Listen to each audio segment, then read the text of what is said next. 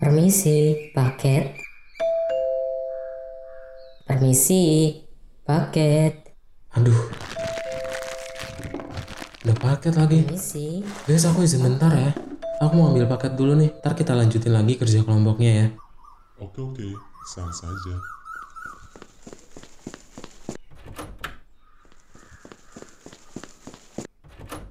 Iya, Mas. Atas nama Daud. Betul, betul. Dari siapa ya? Di sini sih tulisannya dari anonim. Barangkali dari fansnya kali mas. Waduh. Oke deh. Thanks ya, Mas.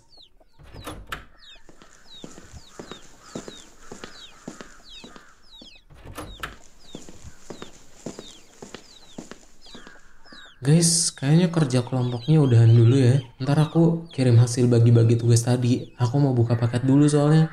Bye. Oke, bye. bye.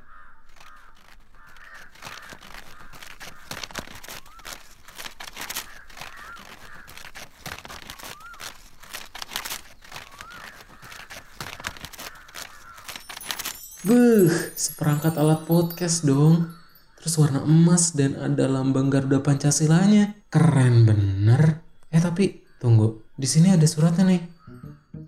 Eh, tapi seriusan dah, kalau ini dari fans aku, aku bakal bikin acara tumpengan sekaligus ngerayain hari lahir Pancasila di tanggal 1 Juni kemarin buat keluarga. Hai, selamat datang di Makin Cakap Digital Challenge Podcast. sendiri. Kamu ditantang untuk membuat sebuah podcast yang mampu mengimplementasi nilai Pancasila di ruang digital dengan subtema kebebasan berekspresi di ruang digital. Eh, eh, ya, kok otomatis kesobek sih? Padahal mau dibikin video unboxing dulu. Tapi menarik banget sih dapat seperangkat podcast buat nyelesain tantangannya. Oke deh, gasken. Mari kita pasang alat podcastnya.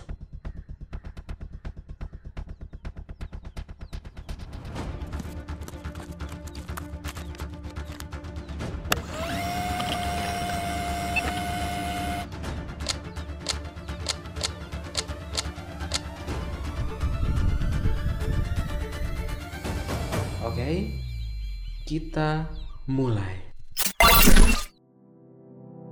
Hai semua, selamat datang di podcast Daud Fernando bersama Daud yang bakal nemenin kamu selama 10-11 menitan ke depan.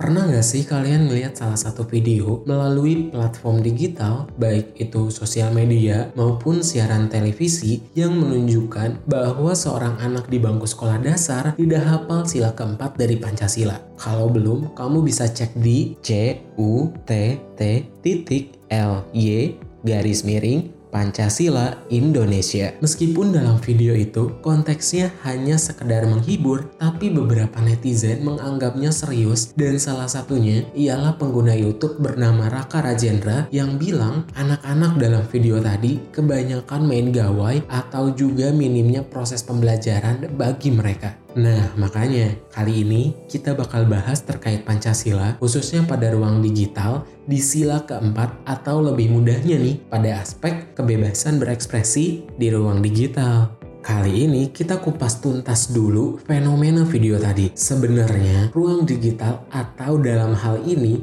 media sosial ada landasan hukumnya loh. Jadi pengguna sebuah media sosial dapat membagikan beragam konten untuk mengekspresikan dirinya melalui audio, visual, dan bahkan gabungan antara keduanya secara legal. Tapi ya dengan syarat, ketentuan, dan aturan yang berlaku. Salah satunya yang tertera pada pasal 16 ayat 1 Undang-Undang Informasi dan Transaksi Elektronik yang berisi 5 hal wajib untuk dilakukan oleh penyelenggara sistem elektronik guna menjaga informasi elektronik atau konten penggunanya. Selain itu, ya pengguna media sosial juga harus mentaati setiap syarat dan ketentuan yang berlaku di masing-masing platform. Beruntungnya, syarat, ketentuan, dan juga aturan yang harus dipatuhi oleh netizen tidak terlalu sulit. Sehingga beberapa media sosial, apalagi saat pandemi ini, yang mengharuskan beberapa lapisan masyarakat bekerja dari rumah, mendapati genjotan hebat dalam segi kuantitas unduhannya. Editor Berita 1, Yudo Dahono, menuliskan dalam artikelnya bahwa di Januari 2021 kemarin, sebanyak 202,6 juta jiwa masyarakat masyarakat Indonesia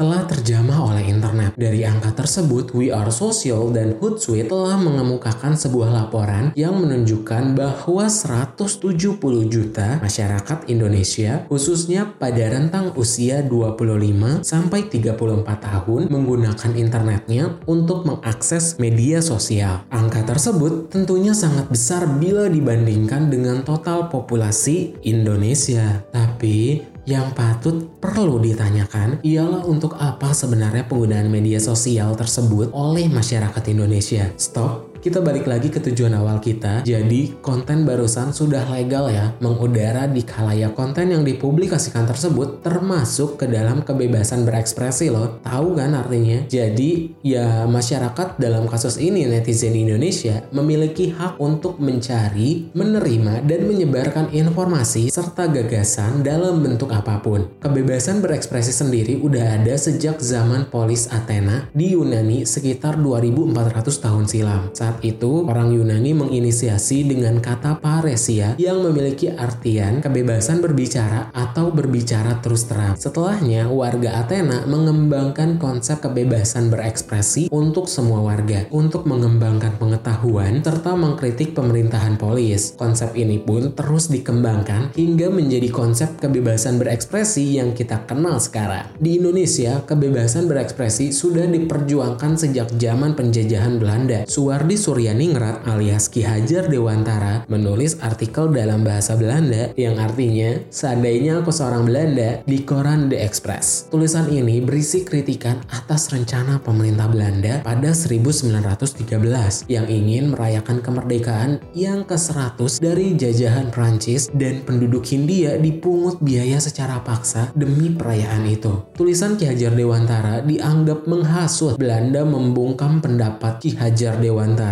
Dengan menangkap dan memenjarakannya. Beberapa bulan kemudian, ia diasingkan ke Belanda selama enam tahun. Kebebasan berekspresi terus diperjuangkan orang Indonesia, termasuk saat memperjuangkan pembebasan dari penjajahan yang represif dan eksploitatif. Makanya, berkat sejarah tersebut, regulasi untuk kebebasan berekspresi sendiri terbenam di dalam Undang-Undang Dasar juga ada di dalam pasal 28E ayat 3 dan juga 28F. Kedua pasal dalam konstitusi ini menegaskan cita-cita Indonesia menjadi negara hukum yang berkedaulatan rakyat dan menjunjung tinggi HAM termasuk hak atas kebebasan berekspresi. Selain Undang-Undang Dasar 1945, dalam Pancasila juga ada, ialah pada sila yang keempat dan berbunyi kerakyatan yang dipimpin oleh hikmat kebijaksanaan dalam permusyawaratan perwakilan. Jurnal Fiat Justia oleh Yusdianto sebagai penulisnya menuliskan bahwa sila keempat terkandung makna mengedepankan prinsip bermusyawarah untuk mufakat melalui wakil-wakilnya dan badan-badan perwakilan perwakilan dalam memperjuangkan mandat rakyat. Hal serupa juga diutarakan nih sama Ketua Umum Gerakan Mahasiswa Kristen Indonesia GMKI Cornelis Galanjin Jinai. Ia menyebutkan bahwa Pancasila spesifiknya sila keempat melindungi warga negaranya dalam mengekspresikan dirinya karena di sila keempat bermakna asas demokrasi. Jadi pada intinya kita sebagai warga negara Indonesia sangat diperbolehkan mempublikasikan konten kita ke berbagai platform media sosial. Hal ini sebagai bentuk pengimplementasian kita terhadap pilar ideologis negara Indonesia terlebih pada silanya yang keempat. Ya kayak video di platform YouTube tadi. Ya beruntung banget buat kita nih generasi milenial dan juga generasi Z yang mendominasi bumi saat ini dan udah berlaku regulasi untuk memberikan kita semua hak yang sama untuk mengutarakan pendapat kita masing-masing. Coba deh, aku mau nanya, kalian pernah nonton nggak film 1980 1984 atau 1984. Di film itu ditunjukin bahwa sebuah rezim partai bung besar The Big Brother Party sedang berkuasa. Nah, para aktivis yang ada diawasi abis-abisan pakai telescreen di setiap kamar, tempat-tempat umum, bahkan nih pikiran-pikiran warga pun dikendalikan. Nah, kenapa aku ceritain itu? Soalnya, lansir pada laporan Digital Economist Intelligence Unit, kebebasan sipil di Indonesia pada tahun 2020 menurun. Dan bila ditelisik 10 tahun kemarin nih, tahun 2020 adalah tahun terburuk bagi kebebasan sipil di Indonesia. Hal tersebut ditinjau dari indikator indeks demokrasi, kebebasan berekspresi, kebebasan berkumpul, dan kebebasan pers. Nah, makanya kita juga patut banget nih buat terus berani mengemukakan pendapat atau ekspresi kita melalui ruang digital agar hak kita untuk kebebasan berekspresi tetap ada dan enggak sampai sirna. Cuman balik lagi, kita juga harus pandai-pandai menggunakan media sosial kita karena ada loh batasannya. Ada beberapa situasi saat ucapan dapat dibatasi secara sah di hadapan hukum, seperti jika ujaran atau ekspresi melanggar hak orang lain, mendukung kebencian, dan memicu diskriminasi atau kekerasan. Kita udah tahu nih seluk-beluk tentang kebebasan berekspresi di ruang digital. Langkah selanjutnya adalah mengoptimalisasi ekspresi kita di ruang digital dengan cara mempublikasikan konten-konten edukatif. Pasti kedengaran bosenin banget.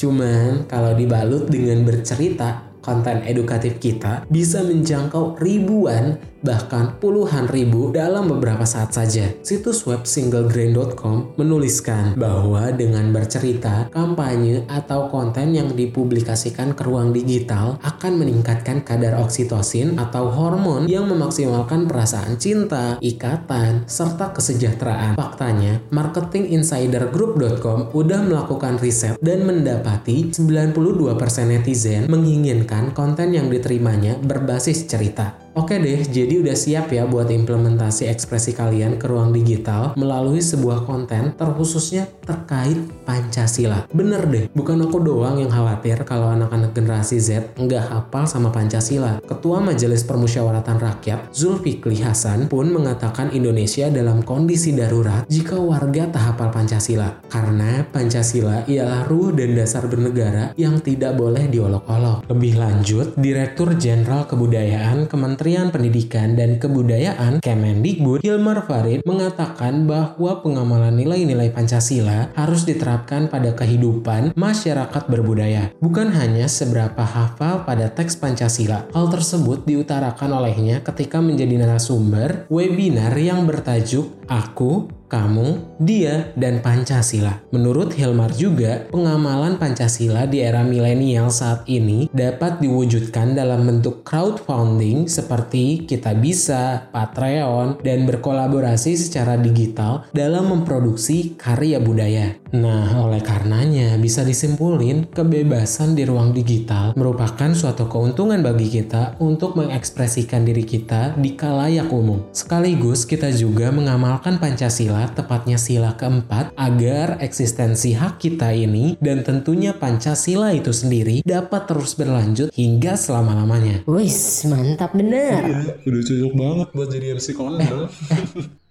Suara apa tuh?